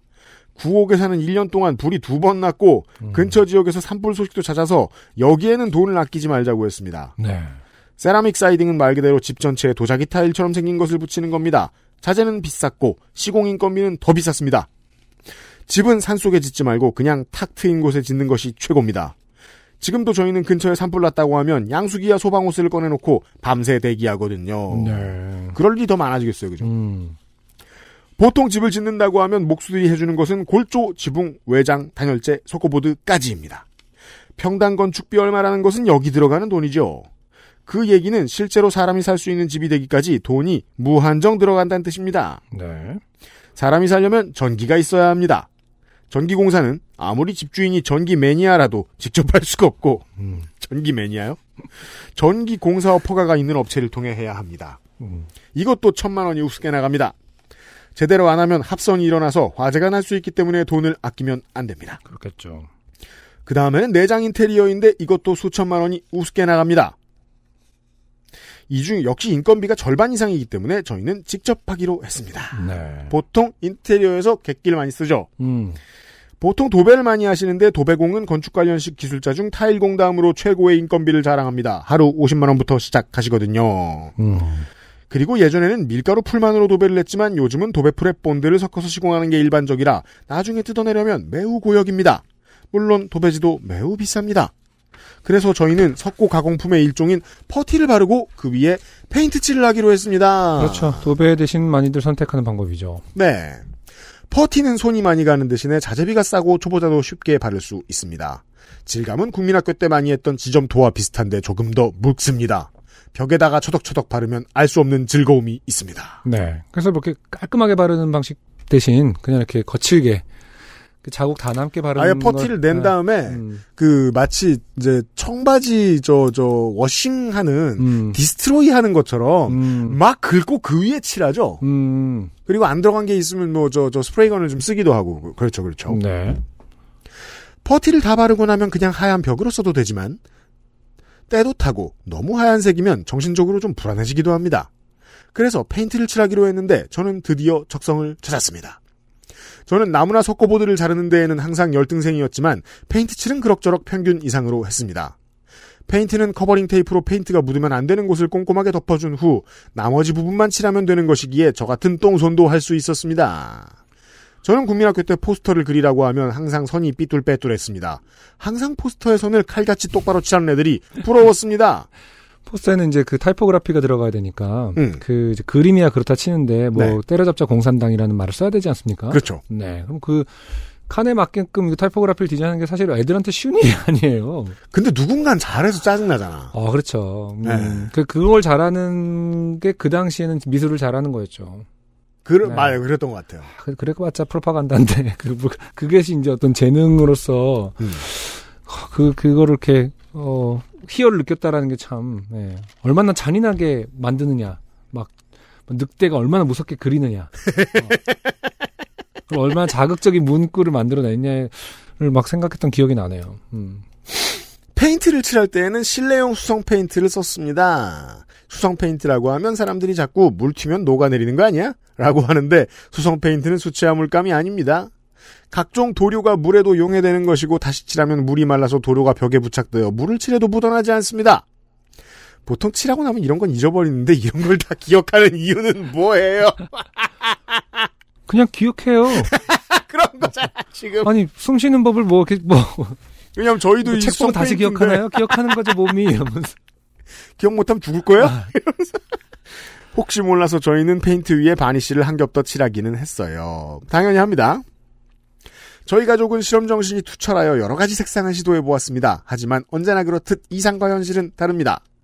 미국 드라마의 중국 식당에 나올 듯한 와인색 벽을 만들고 싶었는데 네. 80년대 지하 호프집 같은 장미색이 된다거나 아니 미국 드라마의 중국 식당 와인색은 좋나요? 더밖에 지금 기억이 안 80년대 나요. 80년대 지하 호프집 장미색보다 보통 그냥 빨간색 아닙니까? 모르겠습니다. 음, 네. 밤하늘 같은 남색을 칠하고 싶었는데 유치원 벽에나 어울릴 듯한 발랄한 파랑색이 되는 일이 이어졌습니다. 음, 네. 지금 스튜디오 같은 색깔인가요? 그렇죠. 최초 의도한 게 아니라니까요. 색상 고르는 것은 제 역할이었는데 그럴 때마다 페인트통을 부여잡고 울었습니다. 다행히 와인색은 페인트 가게 사장님께서 다시 조색을 해주셨습니다. 와인색이라고요? 그럼 진작 말을 하지. 사진 보내준 거 보니까 장미색이더만. 네, 그렇습니다. 모니터 설정은 사람마다 다르기 마련이니까요. 파랑색은 이미 다 칠해버렸기에 결국 남색 페인트를 다시 사서 덧칠했습니다. 네. 어쨌든 근데 와인색이건 장미색이건 그 정도 색을 칠하면 굉장히 분위기가 묘할 것 같아요. 굉장히 뭐랄까 일반 가정집 같진 않고 상상되진 않는데 네. 전 부러울 것 같긴 해요. 아, 뭔가 약간 레트로 할 것 같고 예, 예, 느낌이 있을 것 같습니다. 스타일은 확실히 어, 차별화돼 있을 것이다. 늘 얘기하는 건데 무난한 색은 아니다. 옷을 만들 때도 그렇고 페인트를 칠할 때도 그렇고 네. 샘플은 쪼만하잖아요. 음. 그렇죠. 그걸로 상상하면 초심자가 상상하면 무조건 틀리더군요. 음. 전체를 칠한 뒤에는요. 그 뒤에는 팬톤 색상표를 사용하는 제품 라인을 알게 되어서 최대한 우리의 이미지와 비슷한 색상을 찾으려 노력했고 성공률이 조금씩 높아졌습니다. 그러나 KOI 이게 뭐예요? 라는 음. 예쁜 다홍색일 줄 알았던 페인트가 비단 잉어의 형광 주황색이었다는 것을 미리 알았더라면 방 하나를 건질 수 있었을 텐데 음. 역시 실패하고 흰색으로 덧칠해서 다시 크림색으로 발라야 했습니다. 네. 형광 주황색 뭐 우리가 흔히 아는 그거겠죠 아마. 네. 네. 브라이트 그린이라는 색상도 있었는데 색상표에서 볼 땐 예뻤는데 막상 칠하고 보니 방 전체가 옥상 방수용 페인트를 칠한 것처럼 나와. 아, 가로 열고. 7만점 co.kr 음. 괄호 열고 크로마키를 하면 매우 잘 됩니다. 괄호 그렇죠. 닫고. 음, 저희 아, 이게 스튜디오도 여러모로 우리의 경험과 겹칩니다. 저희 스튜디오도 마찬가지입니다. 3초 만에 딸 수 있어요. 주방은 엄마의 주장대로 파스텔 톤으로 하기로 했는데 괄호 엄마만 빼고 다른 식구들은 모두 원색을 좋아합니다. 아니 이런 게 각자의 취향대로 이렇게 방을 한 다음에 하나만 그 해줘도 되는 건가요? 전체라는 느낌을 어, 저희 건- 전혀 고려하지 않고 거기까지는 그럼 이쪽은 네 취향대로 해 그렇죠. 그거죠. 그거죠. 아, 근데 그렇게 해서 취향대로 샤시도 다 바꿀 수도 있을 것 같기도 하고. 하긴 뭐 본인들이 좋아서 집 짓는데 그렇게 하는 것도 굉장한 어떤 로망의 실현이겠죠. 그러니까 말이에요. 결과적으로는 메로나 캔디바 바밤바 색깔을 벽에 하나씩 칠한 것처럼 되었습니다. 김치 국물이 튀면 자국이 너무 선명하게 남더군요. 어우, 중요한 지적을 해주셨어요. 네. 그, 페인트가 아니라 무엇이어도 벽 쪽에서 김치를 먹지 않는 것은 중요하다. 어, 고춧가루가 들어간 음식을 먹지 않는 것은 아주 중요합니다. 그러니까 우리가 수박을 먹을 때 한 가운데서 먹는 이유가 있어요. 그게 지혜인 거야. 자, 아니면 뭐 먹기는 잘 먹는데 싸울 때마다 김치로 싸운다거나 김밀물 씨는 집이 아 동생네 방에서 김치 이렇게 들고 흔들어 버리겠어. 이러면서 아, 배추 김치는 반칙이지 뭐 이런 거 서로 깍두기 던지면 어, 싸우고 열무김치 정도나 얼갈이 정도에선 근데 이제 폭이 안에 있으나 본인이 피하면 벽에 맞으니까 본인이 맞아야 되잖아요. 이렇게 골키퍼처럼 핸드볼 아 그러네 각자의 방에 던지나 그렇죠. 그 다음에는 타일을 발라야 했습니다. 타일도 이 근처 지역, 이 근처 지역 업체에 샘플을 요청했더니 너무 안 예쁜 거밖에 없어서 서울의 타일 상사에 가서 직접 골랐습니다. 타일은 하자가 나면 안 되기에 타일공을 따로 불렀는데 저희가 골라온 타일이 너무 작아서 타일공 아저씨가 하루 종일 투덜대셨습니다. 타일은 면적당 돈을 받는데 보통 욕실 바닥 타일은 30cm 정도 되는 걸 쓰는데 저희는 10cm 정사각형 타일을 골라서 그분 입장에선 일을 몇 배나 더 해야 하는 것이었더라고요. 네 나중에 타일이 남아서 세탁실에 깔기로 했는데 타일공 부르는 값이 아 아까워서 아. 엄마가 직접 하셨습니다. 그날 기억이 서로 안 좋았 안 좋았나 보네요 음, 아저씨 계속 투덜거리고 그죠. 그리고 그 이제 이제- 좀 아는 소비자가 똑똑하게 소비를 하니까 더더욱이 타일 같은 거 할 때는 이 샘플을 쓰려고 한다, 이 정도 크기를 하려고 한다 같은 걸 미리 알려주고 가격 흥정을 하면 프리션이 적죠. 음, 당일에. 그런데 역시 나중에 세탁실에 갈 때마다 타일이 덜컥거리는 소리를 내더군요.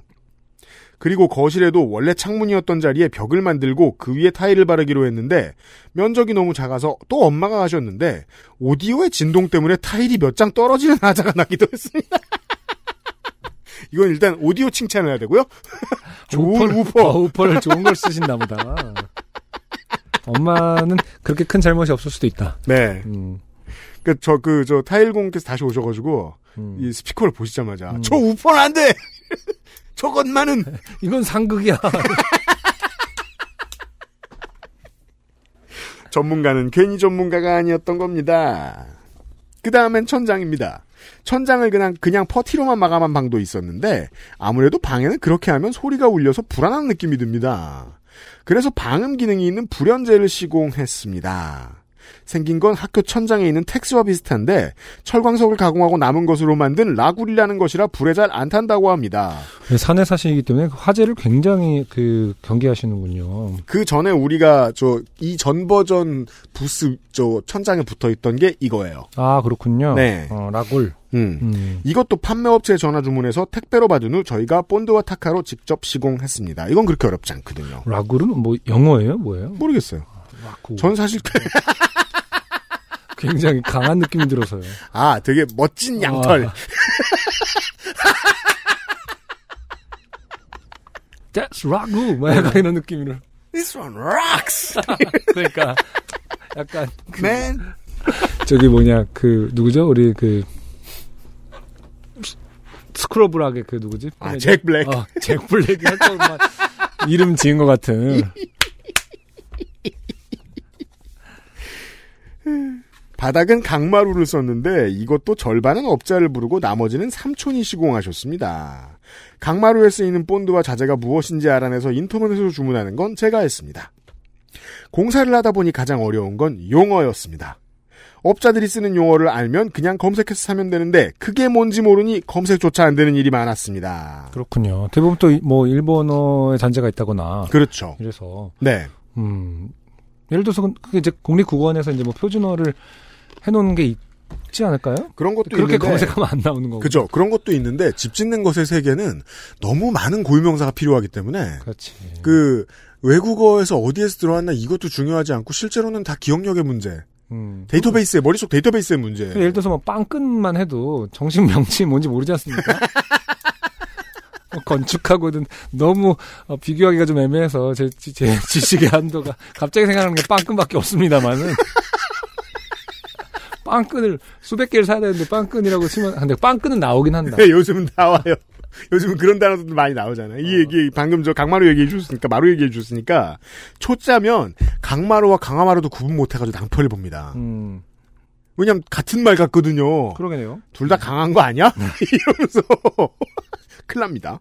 자, 아, 지역마다 용어가 조금씩 다르기도 하고요. 어쨌든 삼촌은 아는 분이 사주신 가- 자투리 강마루를 이리저리 맞춰서 시공해 주셨는데 나름 멋이 있었습니다. 아 서로 다른 걸 썼단 얘기죠. 네. 구석에 녹색 본드가 조금씩 삐져나왔거나 강마루가 딱 안 맞아서 먼지가 모이는 것은 뭐 그럴 수도 있지요. 마지막으로 집안에 복층을 내는 일이 남았습니다. 우와! 와 이제 사- 계단을 만드는 거겠군요. 집 가운데의 거실이 매우 높게 빠져 있어서 나무로 복층을 만들었는데 이것까진 좋았습니다. 근데 문제는 너무 센 나무로 하다 보니 뭔가 정취가 좀 없다고 해야 할까요? 음. 그래서 짙은 색의 수성 스테인을 칠해서 좀 오래된 느낌을 내자고 했습니다. 수성 스테인은 나무의 색상을 내고 보존성을 좋게 해줍니다.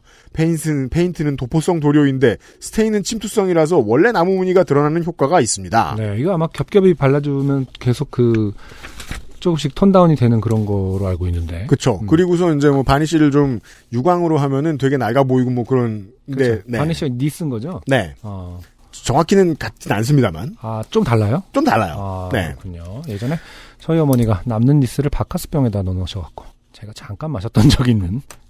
이상하게 옛날에는 니스를 꼭 그 병에 넣더라. 그러니까.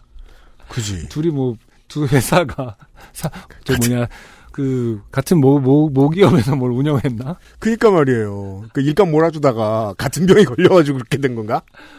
어, 그런데 도료 초짜인 제가 몰랐던 것이 스테인통을 처음에 잘 섞어준 후에 칠해야 하는데 그걸 소홀히 했던 겁니다.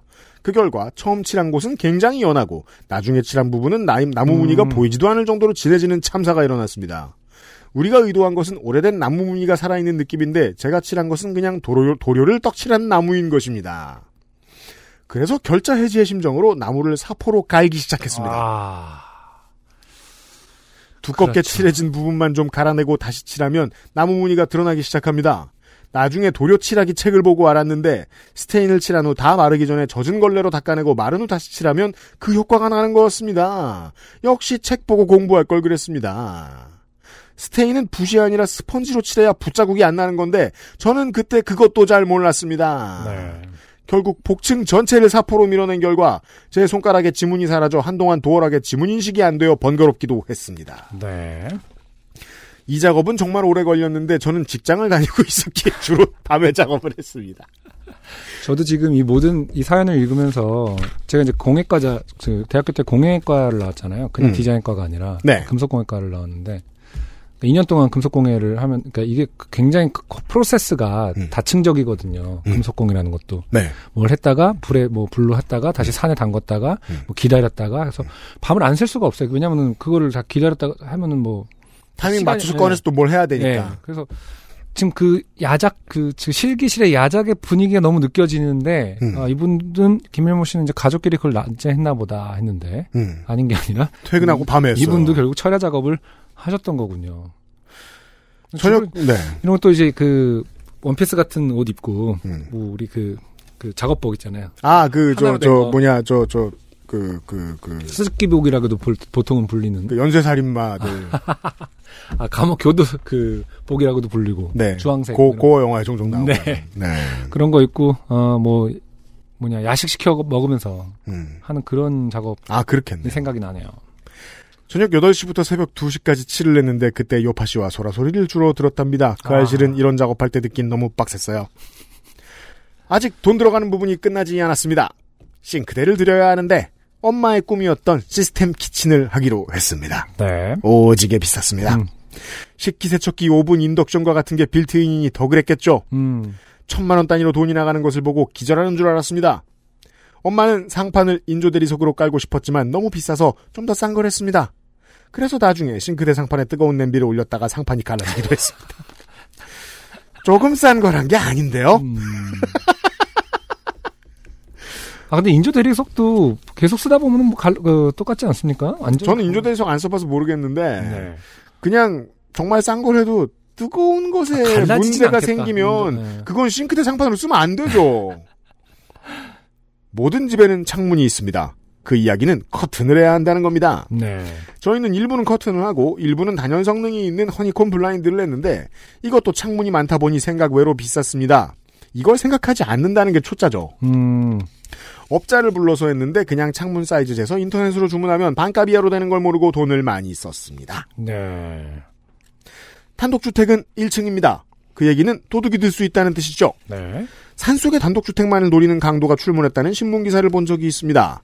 왠지 단독주택에 사는 사람들은 귀금속을 집안에 둘 거라는 편견이 있어서인 것 같았습니다. 음. 저희는 집을 짓는데 돈을 다 써서 귀금속과 현금이 없지만 집 밖에 귀금속 없음이라고 써놓을 수도 없기에 방범 필름을 시공했습니다. 이것도 단위가 100만 원대입니다. 방범 필름이라는 것은, 음. 저도 이걸 잘 몰라요. 네. 볼까요 어디? 유리창이 깨지지 않도록 하는. 방탄 필름이군요. 아, 그 유리에 붙이는 거예요? 네네네. 음, 그렇군요. 깨서 이제 들어올 수가 없게. 네. 음, 방탄 필름이라는 게 있군요. 그러면 그 우리가 많은 수많은 어, 드라마나 음. 어, 영화에서 보던 창 깨서 이렇게 여는 거, 창 깼는데 손 안 들어가게끔 할 수 있는 거군요. 그냥 다 깨졌는데 어. 쩔그럭 와우, 말하면서 코팅 봐라. 어. 띵동. 그냥 배를 눌러야겠어 이러면서. 깼는데 이거 좀 떼주실래요? 자. 이것도 단위가 100만 원대입니다. 하지만 방범 필름은 잘못 시공하면 기포가 생겨 보기 싫기 때문에 업자분에게 맡기길 잘한 것 같습니다. 안전에 대한 거기도 하고요. 이 정도면 사람 사는데 필요한 걸 다 갖췄다고 생각했는데 외부 데크와 조경이 있었습니다. 그렇죠. 단독주택에 데크가 없으면 굉장히 황량합니다. 음, 지금 사실 뭐 조경 같은 경우도 뭐 전문가가 따로 있는 분야 아니겠습니까? 모든 것이 다 그렇지만 음. 네, 그것을 어, 한 가족이 스스로 해내려고 하다 보니까 이 난관이 여러 개가 남아 있네요. 그러게 말이에요. 바닥이 평평하지 않아 다닐 때도 불편하고요. 데크 시공에도 몇백만 원이 들었습니다. 음, 그 위에 칠은 제가 했는데 야외인지라 야외라 그런지 색이 금방 바래서 매년 새로 칠해줘야 됩니다. 조경 비용은 장난이 아니었습니다. 몇 천만 원이 훅 하고 나가더군요. 나무도 비싸, 나무 제일 비싸죠? 나무도 비싸지만 더 비싼 건 흙입니다. 아 그렇군요. 토목 비용도 정말 비쌌어요. 아, 꽤 넓었군요. 음, 건축은 그래도 삼촌이, 삼촌이 시세를 좀 아시고 해서 괜찮았는데, 나중에 알고 보니 저희는 조경업자에게 꽤 많이 눈탱이를 맞았던 것 같습니다. 어, 식물은 봄이면 형광 핑크색 꽃잔디가 정원을 수놓고 노란색 원추리만 잔뜩 심어 놓았는데 우리 모두 우리 식구들의 색채 감각에는 맞지 않았습니다. 네. 결국 몇 년간 나무를 새로 심고 꽃도 새로 심느라 매번 고생을 해야 했습니다. 만약 귀촌하실 생각이 있는 분들은 어디 길 없는 맹지라도 싸게 사신 후에 묘목을 먼저 심어두시길 권합니다. 그게 돈 버는 길이더라고요. 아 그렇군요.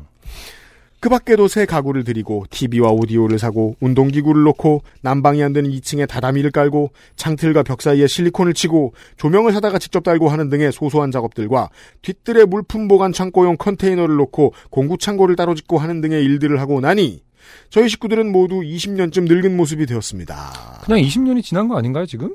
그것도 가능하고요. 네. 그 선블록을 잘 안 썼을 가능성이 높습니다. 등급이 높은 걸 좀 써야 되는데 아, 그렇죠. 모든 일이 그렇겠지만 하고 보니 후회되는 게 한두 가지가 아닙니다. 욕실은 너무 넓고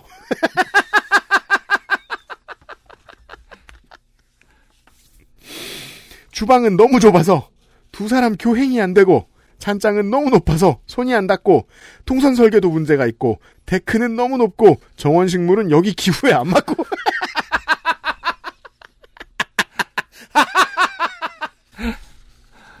등등의 아쉬운 점이 많습니다. 그래도 집 장사한테 맡겨서 하면 하자가 훨씬 많이 난다고 하더라고요. 양심적인 어. 분들도 많이 계시지만 계시겠지만 잘못 걸리면 구조제를 세 개당 한 개씩 빼먹는다거나 아, 단열재를 헐빈하게 놓는다거나 하는 일이 비일비재하다고 하네요. 맞아요. 그런 얘기는 많이 들었죠. 저희는 구조제 단계부터 저희가 직접 해서 그런지 겨울에는 따뜻하고 여름에는 시원합니다. 잘하셨네요. 음, 본드를 쓰는 도배를 안 해서 그런지 콘크리트를 안 써서 그런지 새집 중후군도 없이 첫 채를 잘 났고요. 네. 강마루를 했으니까 바닥에는 쭉 본드가 깔려 있죠. 참고로 다 믿을 순 없네요. 혹시 귀촌에서 집을 짓고 사실 분들이 계시다면 제가 꼭 드리고 싶은 말씀은 집을 가능한 한 작게 지으시라는 겁니다. 실제로 쓰는 공간은 얼마 안 되더라고요. 창문도 작게 하시길 원합니다.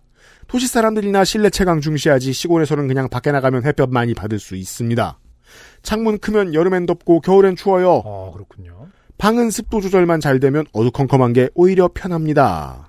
그리고 저희처럼 처음부터 직접 지으실 필요는 없지만 그래도 건축이나 인테리어에 관심이 있으시다면 퍼티 페인트 칠 천장재, 시트 stain 칠 같은 것은 건축주가 직접 해도 큰 하자가 나지 않는 것 같습니다. 지금 미리 지금 사시는 집에서 문이나 벽지 페인트 칠해 보시면서 실습해 보시기를 권합니다. 좋습니다. 이런 거 되게 좋아요. 네. 특히나 그 집을 큰맘 먹고 이제 자기 집을 구한다거나 어 직장 생활하면서 모은 돈을 첫 집을 얻고 뭐 이런 사람들한테 되게 좋은 일이에요. 어, 그 어차피 나갈 때 네.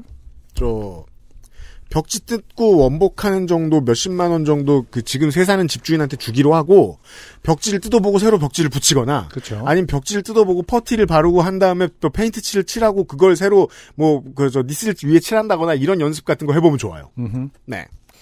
업자에게 맡기시려면 자재를 인터넷으로 따로 사시고 업자에겐 공인만 주세요. 물론 업자들은 대부분 이런 식으로 일을 맡기는 걸 아주 아주 싫어합니다. 음. 자재를 사오는 과정에서 남기는 게 많기 때문이죠. 그래서인지 이런 조건을 오케이 하시는 분들은 오히려 실력이 좋은 경우가 많았습니다.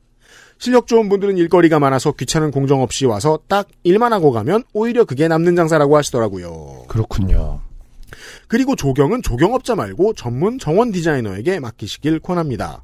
나중에 알게 된 정원 디자이너분이 저희 정원을 보시더니 한숨을 푹푹 쉬시고는 들어간 돈을 듣더니 기절하려고 하셨습니다. 아, 이 경우도 마찬가지로 디자이너분께는 디자인비만 드리고 식물을 따로 사고 심는 건 인력만 불러서 하면 훨씬 저렴한 금액에 훨씬 아름답고 관리 비용도 덜 들어가는 정원으로 만들 수 있다고 합니다.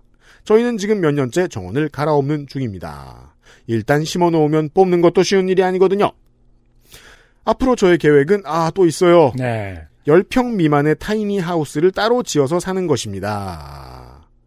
그 협소주택이라고 하죠. 그 네. 땡플렉스에도 보면은 그 협소주택 만드는 그 다, 그아 그래요? 그런 그런 프로그램이 있어요. 음. 어, 외국의 경우인데 각자 그 참여자마다 다 다른 형태의 협소주택. 어, 재밌더라고요. 어, 여기서도 사나? 막 이런 식으로. 항상 그 부모님의 설득을 얻어내는 거가 굉장히 큰그 아, 거기서부터예요? 분량을 차지하고. 한번 거하게 집 짓기를 해보니 그보다 작은 집은 좀 쉽게 느껴지는 것 같습니다. 아예 캠핑 트레일러 베이스로 해서 여기저기 옮겨 다닐까도 생각 중입니다. 아 그러면은 캠 음. 트레일러를 타고 다니시면서 여기저기 자기가 살지도 않을 집을 지어놓고 다닌다는 거예요. 이게 되게 게임 같잖아요. 이렇게 SCV가 내리면 뭘 짓고 떠나고. 그러면 건축 허가를 안 받아도 되는 장점이 있답니다. 위 사연엔 안 썼지만 설계비, 인허가비, 취득세 같은 것들도 몇백만 원씩 훅훅 나가서 정말 힘들었거든요. 캠핑 트레일러처럼 바퀴를 달면 허가를 안 내도 된다는 장점이 있죠. 네. 그러면 긴 사연 들어주셔서 감사합니다. XSFM 식구 여러분, 요파시 청취자 여러분 모두 코로나 시국에 힘내시고요.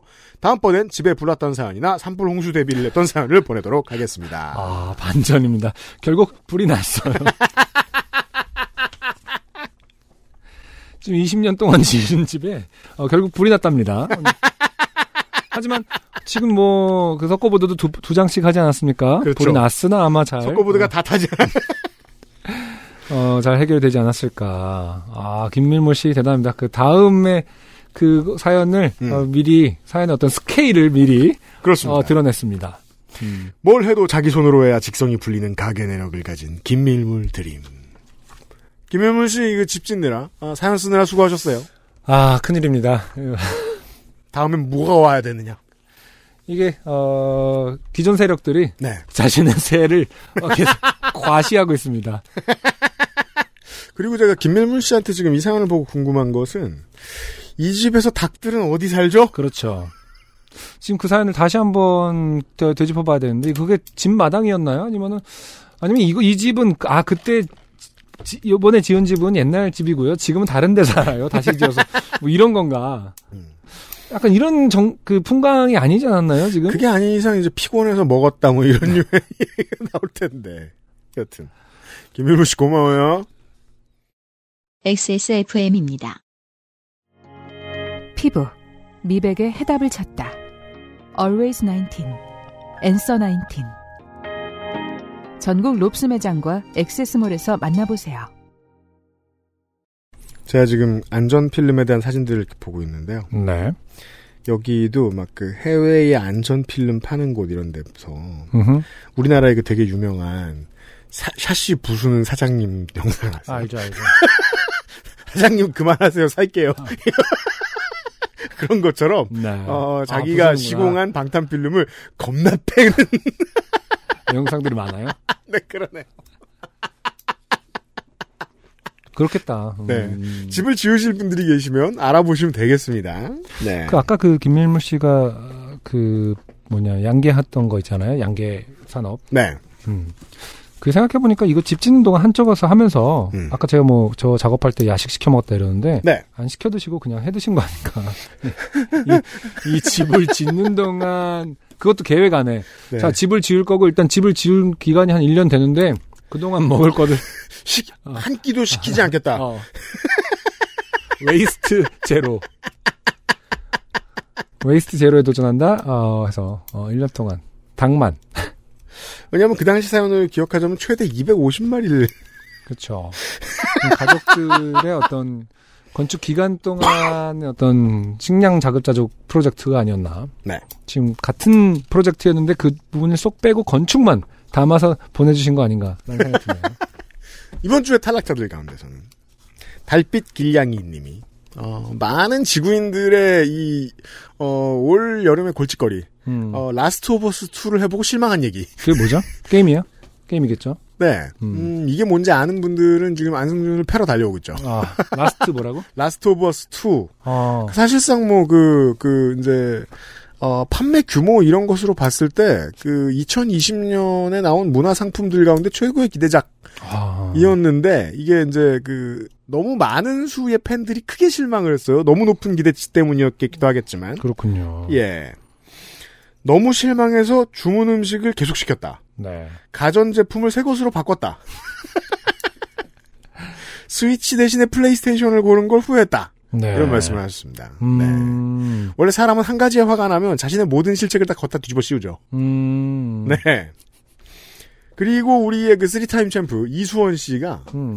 화개장터에 온 외국 손님에 대한 사연도 보내주셨었어요. 아, 옛날, 아, 요번에 네. 삼관 어, 며칠 전에. 하고 나서 다시 또 보내셨어요? 네, 어제요. 어, 그래요? 네.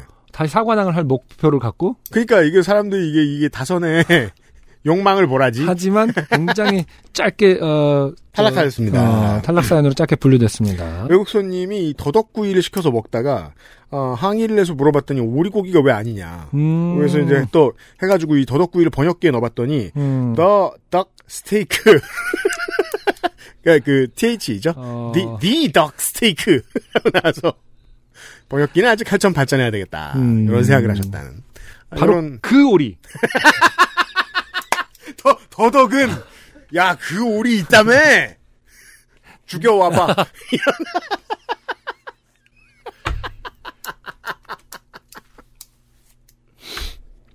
이런 사연들까지 탈락 사- 작품들까지 소개를 해드렸습니다. 황금알을 낳는 오리 정도 돼야 더 덕이라고 있는 건데. 세상에서 제일 유명한 오리는 누굴까? 그러게요. 더덕 더덕 뭐야 영어? 더덕을 어떻게 설명해야 되는지 아시는 분들 찾습니다.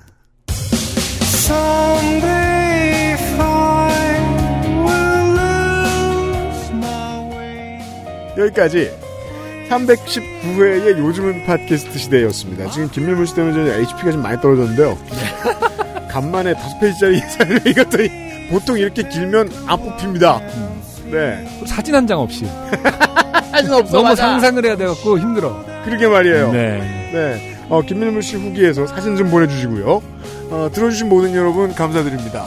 그, 특히나 이 한국의 청취자 여러분들은 비 조심하십시오. 네. 안승준 군하고 UMC의 프로듀서였습니다. 허상준 민정수석이 편집하고 있어요. 320회 다음 주에 찾아뵐게요. 감사합니다. XSFM입니다.